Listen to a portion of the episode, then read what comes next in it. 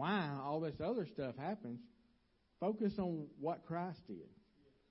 How the things came about that, that even though everything was stacked against him, that Christ continued to go down that road, that he continued to give that life for us.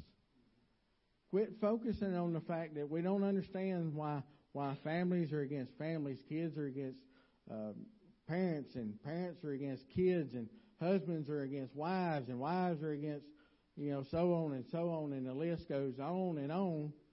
You have the answer. The devil's been doing it from day one. And he does it so we can sit over here and get caught up in everything and every reason, spend our every waking moment wasting all this energy and time on thinking thoughts that we already have the answer for, but it's not good enough. Right? I mean, that's what the devil wants. He wants me thinking about all of this instead of spending time thinking about the Bible. Taking time to think about what this time is all about. And you know, the greatest thing to me is is you know, I'm glad he gave his life. I'm I'm glad he was uh, selfless enough to to think of me.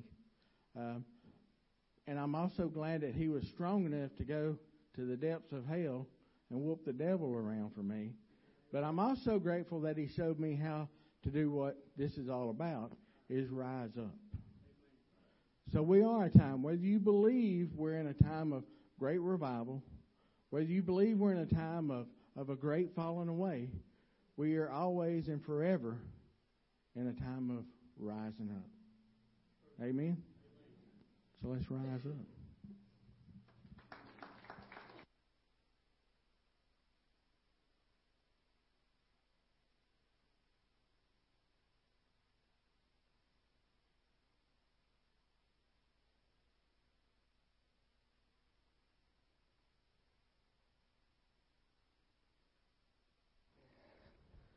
I have prayed for this morning's service and prayed.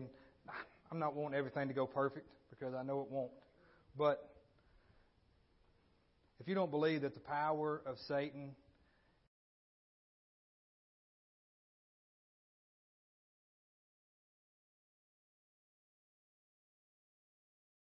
you know, new computer, new everything, streaming, Started this morning, screen froze up.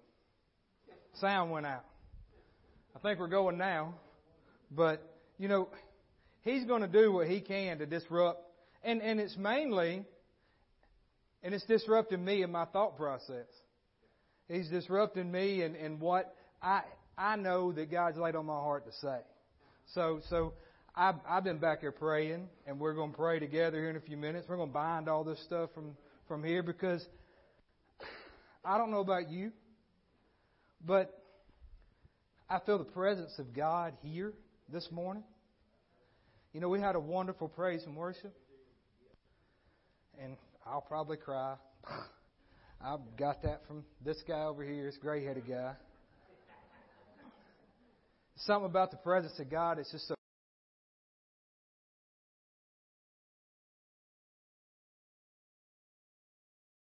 said, Yes. I said, That's just the living Word of God and the power of Him coming through that, working in our life, and reading this just brings it out so clearly that it just, you can't do nothing. Emotions it's got to come out somewhere. They got to do something. So, so you know, I want to say that I'm glad you're here. Thank y'all for coming this morning. Y'all look great, and everybody, most everybody dressed up, and you know, you're like, well, this is not a dress-up contest, I promise because I'm not I'm not wearing a tie. I don't own that many ties or suits at this point, so I think I got one for. I can use the same one for a wedding and a funeral if you want me to do that right now. I got another one, but uh, the the jacket may not fit as good as it used to, so we don't wear it. We don't bring it out. We keep it in the closet. But thank y'all for being here. Everybody looks good and wonderful this morning. Um, welcome in on our online this morning, our Facebook and and YouTube live. Everything's still going good. I got the thumbs up from Cole, so we're doing good there. You know, don't forget our our sermon.net app you can download on your phone, and it's not ours, but we're using them. and on your TV. If you stream on TV, you can download that and, and watch it. And, and so there's different avenues that we can get the, the Word of God out. And that's, and that's what we're using this morning. So, you know, it's, it's a great day, a wonderful day where we celebrate our risen Savior. We, you know, we don't, sure, he done what he done on Good Friday. It's called Good Friday, but he died on Good Friday. It makes, you know, and to call that Good Friday, you know, that was painful back then and painful to read about the things that he went through that day, but it was good he had to die. That's why we call it Good Friday. He done what he what he had to do. And and so, you know, we're just we're just, I'm just ecstatic, ecstatic to be here and ecstatic that y'all are here and um, just that God's moving and working in your lives. And that I pray today that you let Him, that you open up your heart and your mind and your soul and everything about you, just to receive the presence of God in your life. Mm. It's good. Forgive me. Amen. Let's receive our offerings just now. Let me uh, gather myself. Hmm.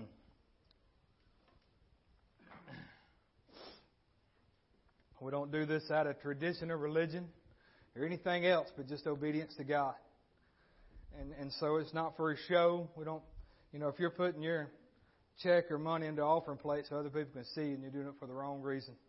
It's for God's honor and God's glory that we do this in obedience to Him, just as Jesus was obedient to the cross. So we prayed this morning on my aunt Judy. She's had a lot of issues. She's broke several bones in her body and fell, and she fell again the other day and uh, broke her leg. I think it was I think it's a leg right right at I think it's at her knee replacement or somewhere right there at her knee. And and so it's Daddy's youngest sister. And and so she had asked this morning that we pray for her. And and so we're going to pray for Aunt Judy. Judy Craver is her name. So um so pray for her this morning and and we're going to join together and walk in the authority that Jesus gave us when he rose from the grave and that anything that Satan wants to do in this service, he has no power or authority. None. And that's over us, our thoughts, our lives, the sound, whatever it is, no disruptions whatsoever. We're going to agree together and we're going to be in unity and we're going to watch God move in this service today in each and every one of our lives. Amen. Well, let's pray. Heavenly Father, Oh, we love you and we praise you in this, this wonderful day mm, that we can come.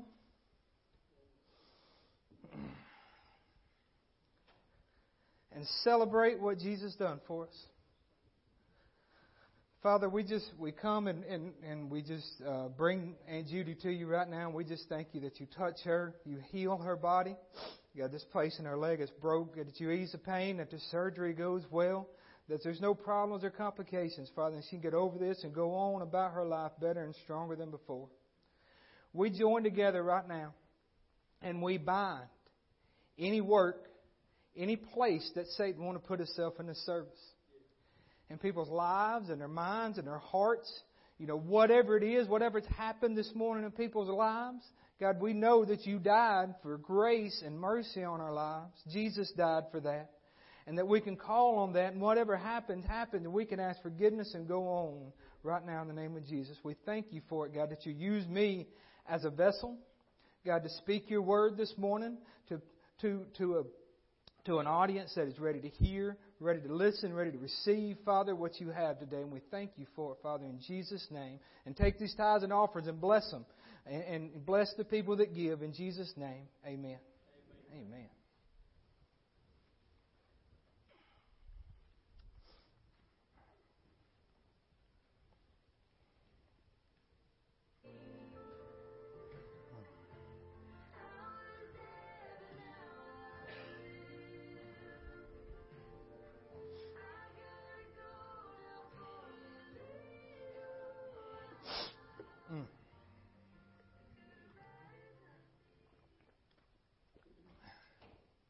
Amen. I want to say that appreciate Arian and Hallie singing this morning. It's a wonderful song.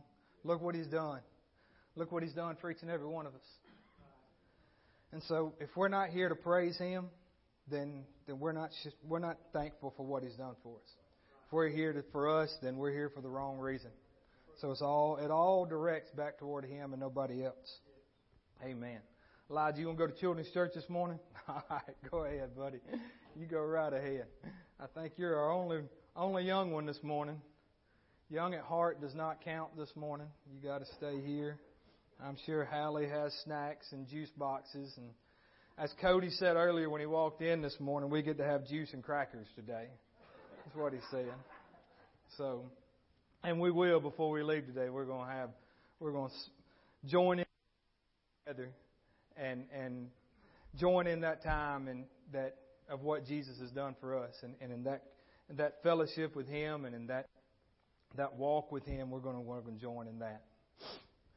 So, Amen, Amen. Again, I'm excited to be here preaching this Easter Sunday morning. It's a blessing. I do not take this lightly or for granted. I promise.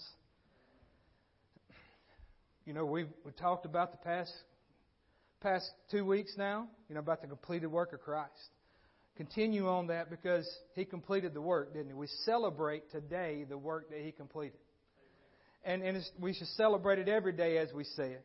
But today specifically, we celebrate the completed work. Where He's, you know, in John 17 4 has been our main text with this. Oh, Cindy's going, okay. All right. All right. Jesus said in John 17, 4, He said, I've glorified you on earth. I have finished the work which you have given me to do.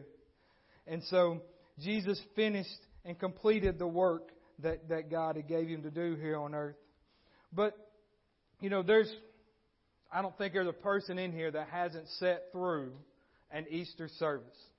A Sunday morning to where, you know, we go over and we read about what Jesus went through how that he died, what all the turmoil and struggles that he went through on this earth for us. You know, we've, we've all heard those things and knew that Jesus had it coming for him and knew that Jesus had to die on the cross because he couldn't have finished the work that we just read about without unless he died. And, and so you know, I just want to talk a few minutes this morning. We're going to read some other scriptures. We're going to read back in the Old Testament how it's prophesied. We're going to read some stuff in the New Testament. And, and I'm not going to say anything this morning, I'm sure, and read any scripture that you haven't heard before on Easter Sunday.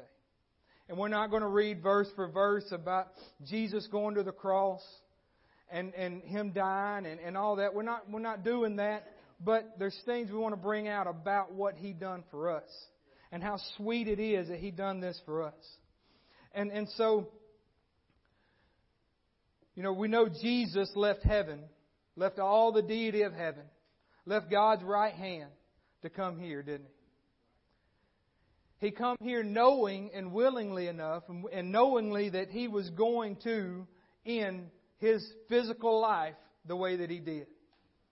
So we know he come and, and he was born of a virgin. That's a miracle in itself. We, we, we celebrate that every, every Christmas, and we should celebrate that all the time, but on Christmas we celebrate that, and that's a miracle in itself that he was born of a virgin. And that he lived a sinless life.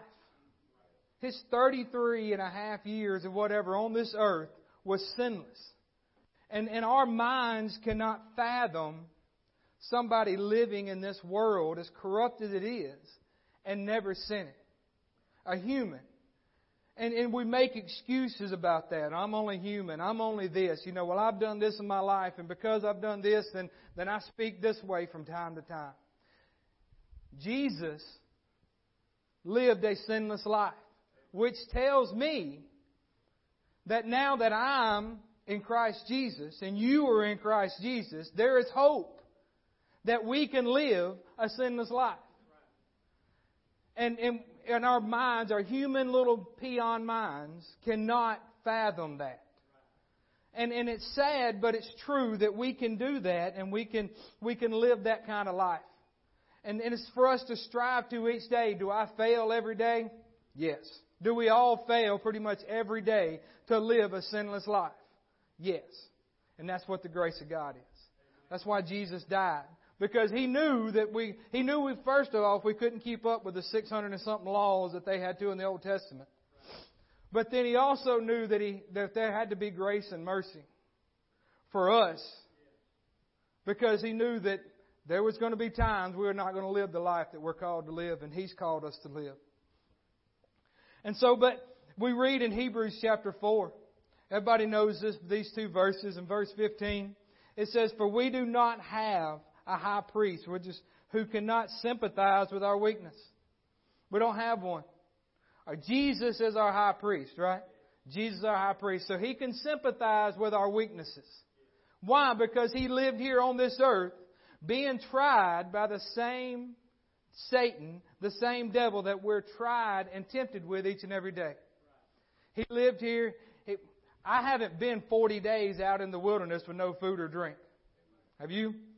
There's not a one in here that's went 40 days without food and water, I promise. Nobody, nobody has. I mean, no matter your hardest point in life, you had something to eat and you had something to drink. Maybe not when you wanted to, but you had it. And so, you know, in that point, his flesh was weak, but he did not sin. He said, but was in all points tempted as we are, yet without sin. In all points. There's nothing that we go through today that's not something that Jesus had to struggle with or had to had tempted with, but he didn't sin. He didn't give in to that temptation. Sure, there was still lust of the flesh, lust of the eyes, and pride of life back in Jesus' day. There were still all those. But he didn't give in to them. He didn't give in to those things. He lived without sin. So he did this knowing what he had to do, and he lived without, he lived without sin and did not sin in his life. Then we know he took the stripes on his back. We come down and you know Jesus is betrayed and, and they, they, they get him and, and bind him up and then he's beaten and scourged and, and that cross put on his back and had to walk it up that hill they call Golgotha, the place of the skull. But Isaiah prophesied about it back hundreds of years before, didn't he? In Isaiah chapter 53, I read a few verses here, starting in verse 2. It's on the screen, and you can turn there.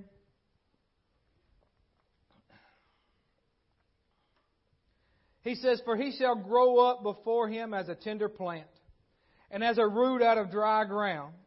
He has no form or comeliness. And when we see him, there is no beauty that we should desire him.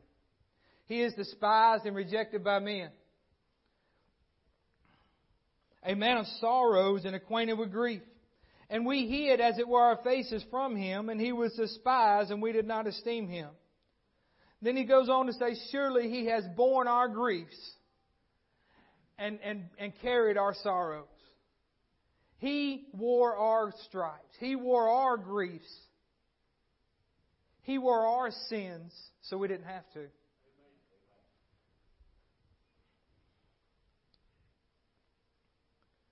Yet we esteemed him stricken, smitten of God, smitten, smitten by God, and afflicted, which Jesus was. Everywhere he went on this earth, when he walked during his ministry, there was people against him all the time. All the time. We've not seen that. I know Ariana told me here a few, couple weeks ago.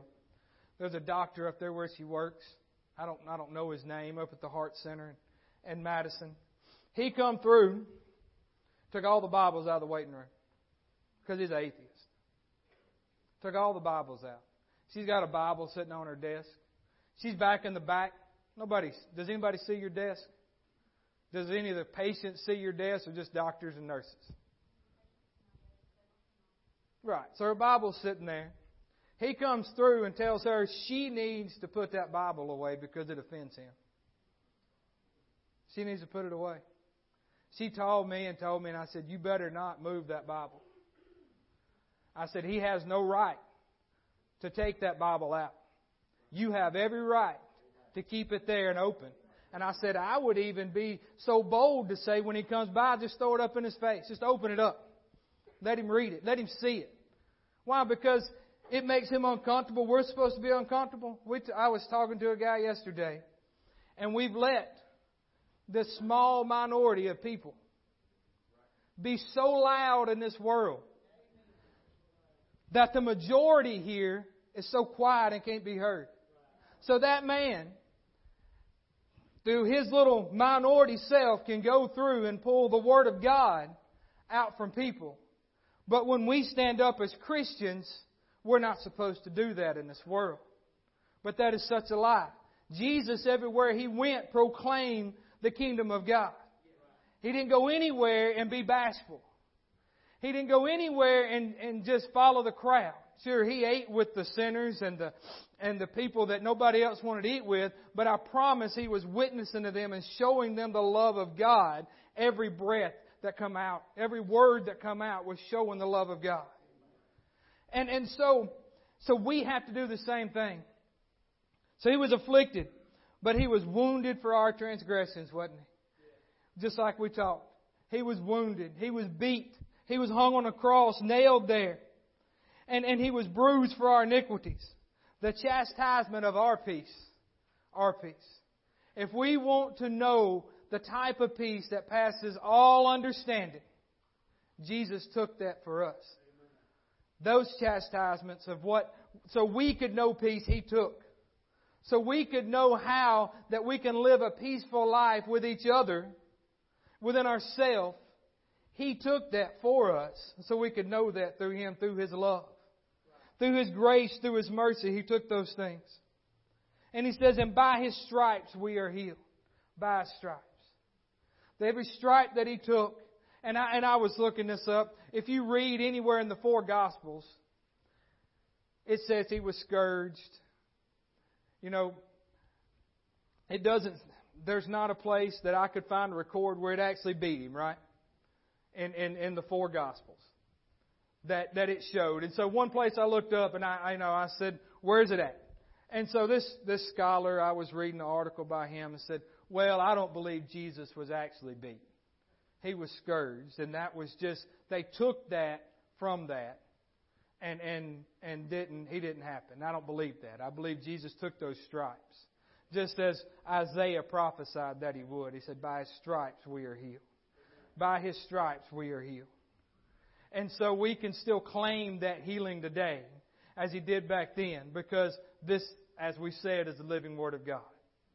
Whether, whether you believe that he did or didn't, it doesn't matter. The Word of God says by his stripes we're healed. So everything that he took for us, every, every sickness, disease that he died for, that he, that he got beat for, we can claim that healing in our life. And he says, and like sheep we have gone astray, we have turned every one to his own way. And the Lord has laid on him the iniquity of us all. As Pat talked about, he died for our sins, past, present, and future. That doesn't give us a platform to sin because he's died for us. And, and because we, we know we have forgiveness in the future, we can go ahead and sin now. That doesn't give us that right.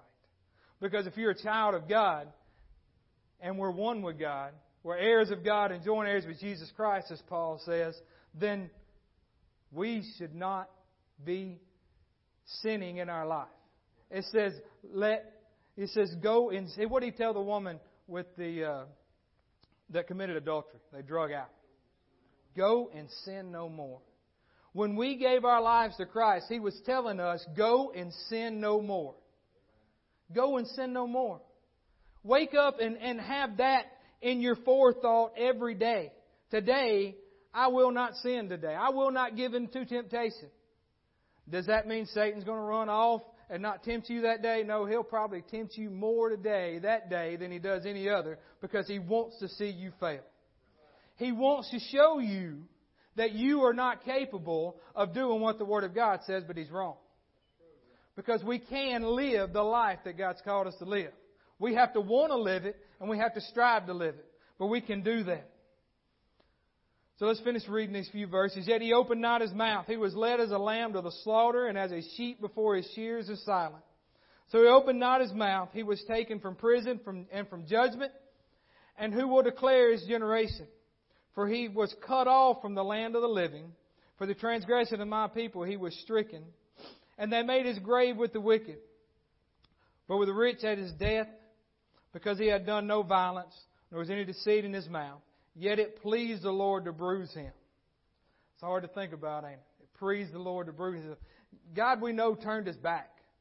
We know that it was recorded that he turned his back when Jesus gave up that last breath.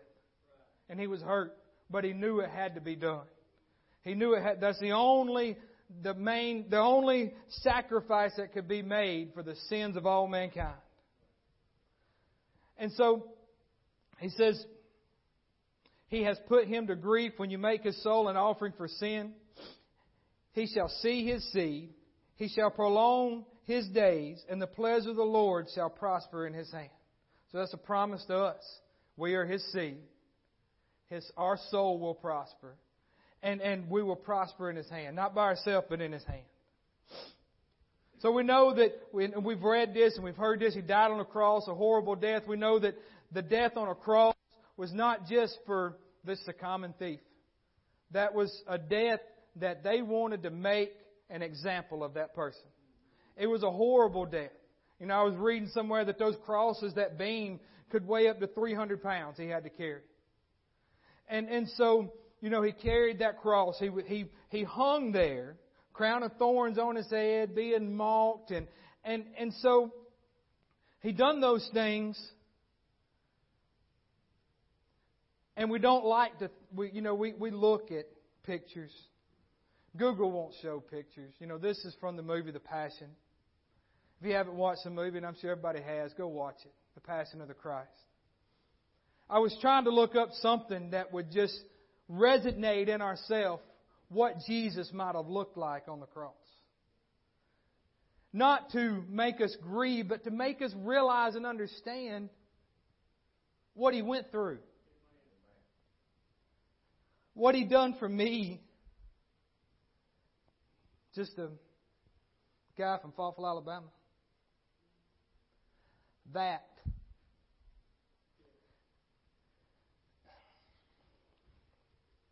And and so he hung there, and most places show us a loincloth over him or something like that.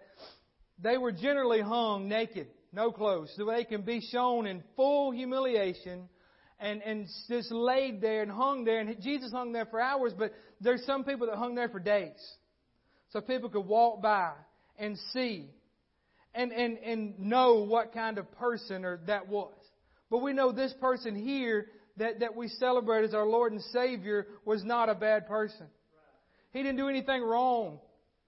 As far as the world has to say, he done nothing wrong. But he did this for us. But we don't we celebrate this, but that's not who we celebrate today. Because we know that the work it was completed, but it wasn't fully complete because he was in the ground for three days, right?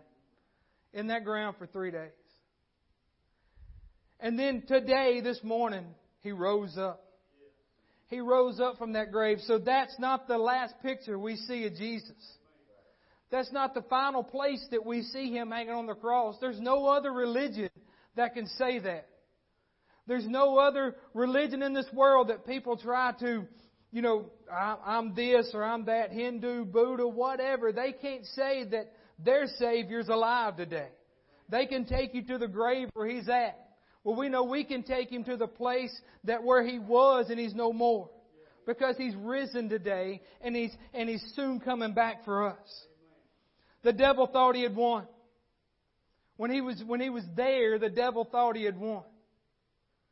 And so I'm here to tell you today the devil may have thought he had won in your life today.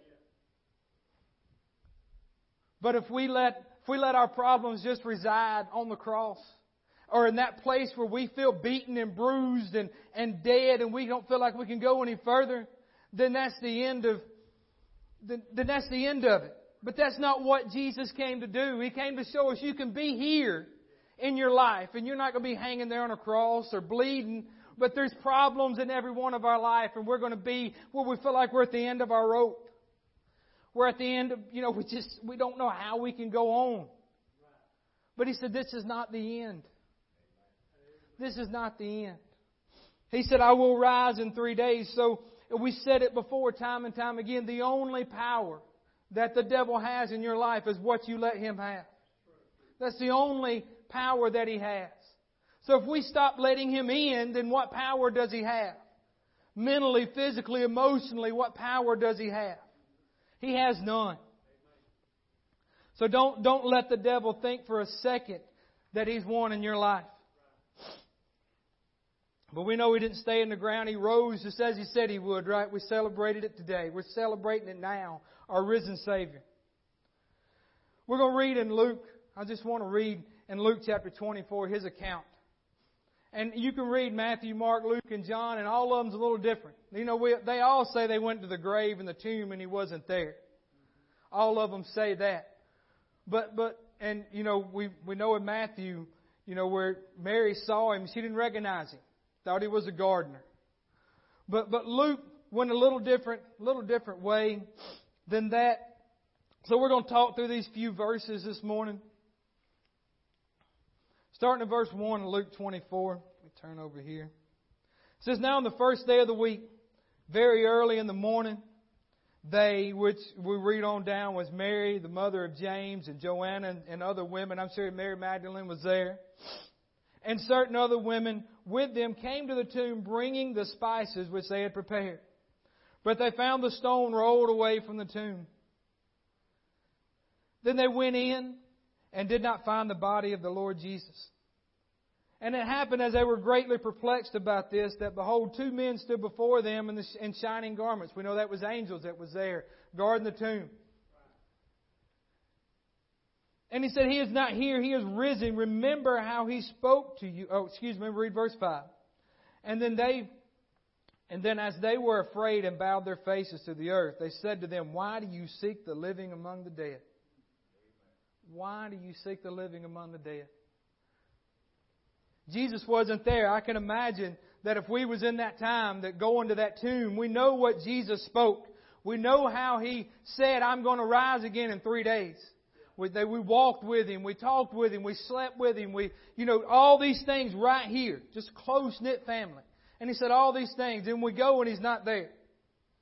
And then in our, in our minds, our physical minds, we're like, how, how in the world? Where's he at? You know, and I'm sure they thought, you know, we know they thought Roman soldiers took him and the Romans thought that the disciples took him, but we know that God took him, didn't? We know that God took him and raised him up. And he said, he said, why are you seeking the living among the dead? Why do we as Christians want to revisit our old grave from time to time? Why do we go back to that old place where we once laid and wallowed in our self pity and our sin and our shame and, and just all the disgusting things that we used to do before we gave our lives to Christ. Why do we want to go back to that place at times? Why? Because sin is fun, right? If sin wasn't fun, then we wouldn't do it. If sin wasn't appealing in our life, then we wouldn't do it. Satan's not going to throw something ugly up at us and, and try to make and tempt us with something like that. He's going to throw something fun. Something, you know, try to, you know, just reroute our mind to think we can justify this and do this and everything will be okay. But in essence, we're going back visiting those things that we laid down. That we left in that grave when we, when we come up after we said Jesus is Lord of our life and we, those things are dead and gone. But we keep revisiting them. Why do we go visit the living amongst the dead? We're not there. We're here today. We're alive through Christ, not through ourselves. We're alive through Him. So, let's read on right here. And in verse 7, the Son of Man must be delivered into the hands of the sinful men and be crucified on the third day and rise again, just as He said He would. This is what the angels told him. Then they remembered what He said. Amazing, ain't it? They remembered what He said. So they went and they returned from the tomb all these things to the eleven at the rest. It was Mary Magdalene, Joanna, Mary the mother of James, and, and the other women with them who told these things to the apostles. And their words seemed to be like idle tales. So his own disciples did not believe what these women had told them. Did not believe them at all. They just thought there ain't no way. You know, I know what he said, but he's got to be there. I know what he said, but it's not true. He was gone. He was not there and they did not believe them. But Peter rose and ran to the tomb, and, and stooping down, he saw the linen clothes lying by themselves, and he departed, marveling to himself at what had happened. So we know, we know he wasn't there. Where was he at? We don't know. We're fixing to read that in verse, in verse 13, there was on the road to Emmaus, which was seven miles away from Jerusalem, Jesus appears. Jesus appears and they didn't know who he was. If the Bible says that they were made not to recognize him. But I believe he was in such a glorified, perfect body that nobody could until he revealed himself to them. He looked totally different than what he did even before he went on the cross. There was no scars. Sure, why did, they, why did he show them his hands and his feet? Because he wanted them to believe. He wanted them to believe. There was no stripes. I'm sure his back, he was not beat up. He was not limping around. There wasn't some, some scabs left on him. No, God only let him have those in his hands and his feet and his side just for our doubting self. Just for, just for our human mind to kind of grasp what went on. That's the only reason. If not, Jesus, God could have healed him completely and there would have been nothing, no scars whatsoever on him. And so I don't believe, and I say this, I don't believe, I don't know that when I get to heaven, I'm going to have to see Jesus' hands and feet and see the hole in his side before I believe it's him. I don't believe that. Because when we get to heaven, we're, want, we're going to want to see God and Jesus. That's going to be our main thing. And we're going to know it's Him when we see. And it's not going to be, it's not going to be because He's got holes in His hands and His feet. It's not going to be that. So they're walking this road, and it, it gives the name of one of them, and but but not the other person. I believe it was one of the disciples. So in verse 13, it says, Now behold, two of them were traveling that same day to a village called Emmaus, which was seven miles from Jerusalem. And they talked together all of these things, what had happened. So it was while they conversed and reasoned that Jesus himself drew near and went with them. But their eyes were restrained so that they did not know him. Jesus himself was with them. So many times in my life I can look back knowing well, I didn't recognize Jesus was with me. I didn't, I didn't know there was, you know, you can blame it on conscience or whatever. Jesus is right here with us. His Spirit is alive and well today. You may not recognize Him in your life, but Jesus is with you today. There's no ifs, ands, or buts about it. Jesus is walking with us today. We need to stop and recognize, just as these did not, that Jesus is with us. And he said to them, What kind of conversation is it that you have with one another and you walk out and are sad? Then the one whose name was Clopas answered and said unto him, Are you only a stranger in Jerusalem? And I wish he would have said and recorded, Have you been hiding under a rock? Have you been in a cave? Because then Jesus could have said, Yes, I have. But he didn't. So that's my version of it. You know, we, you know, they said, How do you not know what's going on? It'd be like us asking somebody didn't have TV or radio and all this stuff happening in the world, and they're like, why is everybody so sad? What's going on? It's like, where have you been? All this stuff happening, you don't know nothing about it. Well, no, Jesus knew, but he said, he said, you only stranger in Jerusalem? And have you not known the things which happened there in these days? And he said, what things? I love how Jesus has played it off. Played it off. What, what are you talking about? What things are you what what things is it? And he said, so then they went on to tell him how, you know, Jesus, they, they thought he was the Messiah and he was supposed to save the, the Jews and, and everybody and, and, and all this stuff. And obviously they wasn't who he thought they was because they hadn't seen him. They go to his grave and he's not there. But in verse 30, they come down and they ask him to come eat with them. He said, It's late. He said, So come eat with us. And so Jesus did. And he says, Now it came to pass as he sat at the table with them, and he took the bread, blessed it, and broke it, and gave it to them. So that's why he said, Then their own eyes were open, and they knew him, and he vanished from their sight. So I believe it was somebody, a disciple, that was there at the Last Supper that knew that this was Jesus that was breaking the bread. knew that it was the one that they all, all of them denied. All of them took and, and ran the other way. And they knew it was Jesus. So they run back and they told the disciples and, and they all got excited. Then we know Jesus appeared to them. But Jesus rose on that third day just like he said. And and so we can read on and read on different verses, different passages, different things. But I want us to remember today that in Romans 5, verse 8, he tells us, Paul tells us, God demonstrated his love for us. That while we were yet sinners, we were yet sinners, Christ died for us, didn't he? He didn't ask what we'd done wrong. He didn't ask how bad our sin was. He said He died for us while we were sinners. He goes on to say, Paul does in verse 15. He said, But the free gift, the free gift, the free gift of salvation didn't cost us a thing. It didn't cost us physically anything. We saw the picture of what it cost Jesus. It wasn't free to him. It wasn't free to his life. But he said it's not like the offense. This free gift is not like the offense that it, it shouldn't have done this. It shouldn't have caused this, but it did.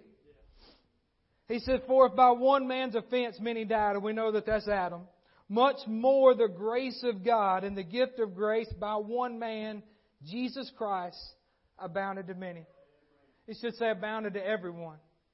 Everyone. He didn't leave anybody out. He, he didn't leave, he died for the worst sinner that, that's in prison today. He died for them. For the, for the one that, you know, we hear on the news everything, all these bad things that people do to other people and murders and rapes and all this kind of stuff. And you're like, how in the world can God love them? He loved us, didn't He? There's nobody on death row that Jesus didn't die for. Their only problem is they haven't accepted His love yet. They haven't accepted His forgiveness yet. And there's people that we, we live with, that's in our family, our friends, that haven't done anything like that, and they still will not accept the love of Christ in their life. He said, As the gift is not like which came through one who sinned, for the judgment which came through one, one offense resulted in condemnation. But here it is again. The free gift which came from many offenses resulted in justification. So that free gift that Jesus gave us justified me and you through the blood of Christ Jesus. Justified us. Made us, made us fit, and now He does not see us as sin any longer. He does not see our sin. He said He sees us clothed in white. Clothed in white. He sees us as the righteousness of God in Christ Jesus. He says, For if by one man's offense death reigned through, through, through the one, much more who received abundance of grace and the gift of righteousness will reign in life through one Christ Jesus. There's no other way to heaven but God. No other way to heaven but through Jesus Christ. No other way whatsoever. You know, we can look around and, and people in the South especially. You know, pretty much everybody thinks they're saved and going to heaven. No matter what. Yeah, I'm saved. Yeah, I went to church. There's only one way to heaven. People can spin it how they want to. You can live the life you want to and think that you're going to heaven. I got told by a family member just the other day that they were going the way of God. And I said, You cannot go the way of God and still continue to sin willingly in your life and not do anything about it. I said, I told him, I said, the Bible plainly says, Jesus says, you cannot serve two masters. I said, That is God and the devil. You serve one or the other. One or the other. You're a slave to one or the other. So we have got to choose ourselves God. And, and, and choose ourselves that we are going to allow God to work through our life. And follow Him just as Jesus followed Him. No questions asked. And do what God's told us to do. Amen. Amen. And, and so this morning, I pray that we've painted a good picture of what, of what Jesus went through, but not what he was left as. I didn't show a picture of his glorified body. You can go look him up. You can picture it in your mind what he looked like. Everything that they wanted to show on the internet was just him, you know, with a white robe on and, oh, you know, and just, you know, the light shining behind him. I don't believe he walked around that way, but he was a glorified body and perfect body that God raised from the dead on that third day, just as He said, and completed the work that He came to do. He completed the work in your life. We don't work for our salvation, but there is work after we get saved. There is things that we've got to do. We can't go on and just fill a seat up or fill a pew up. Now, we've got to go on and do what He's told us to do. Let's be His disciple, be His hands, be His feet and, and show others the love that He so graciously showed us. Amen. Amen. Y'all stand this morning.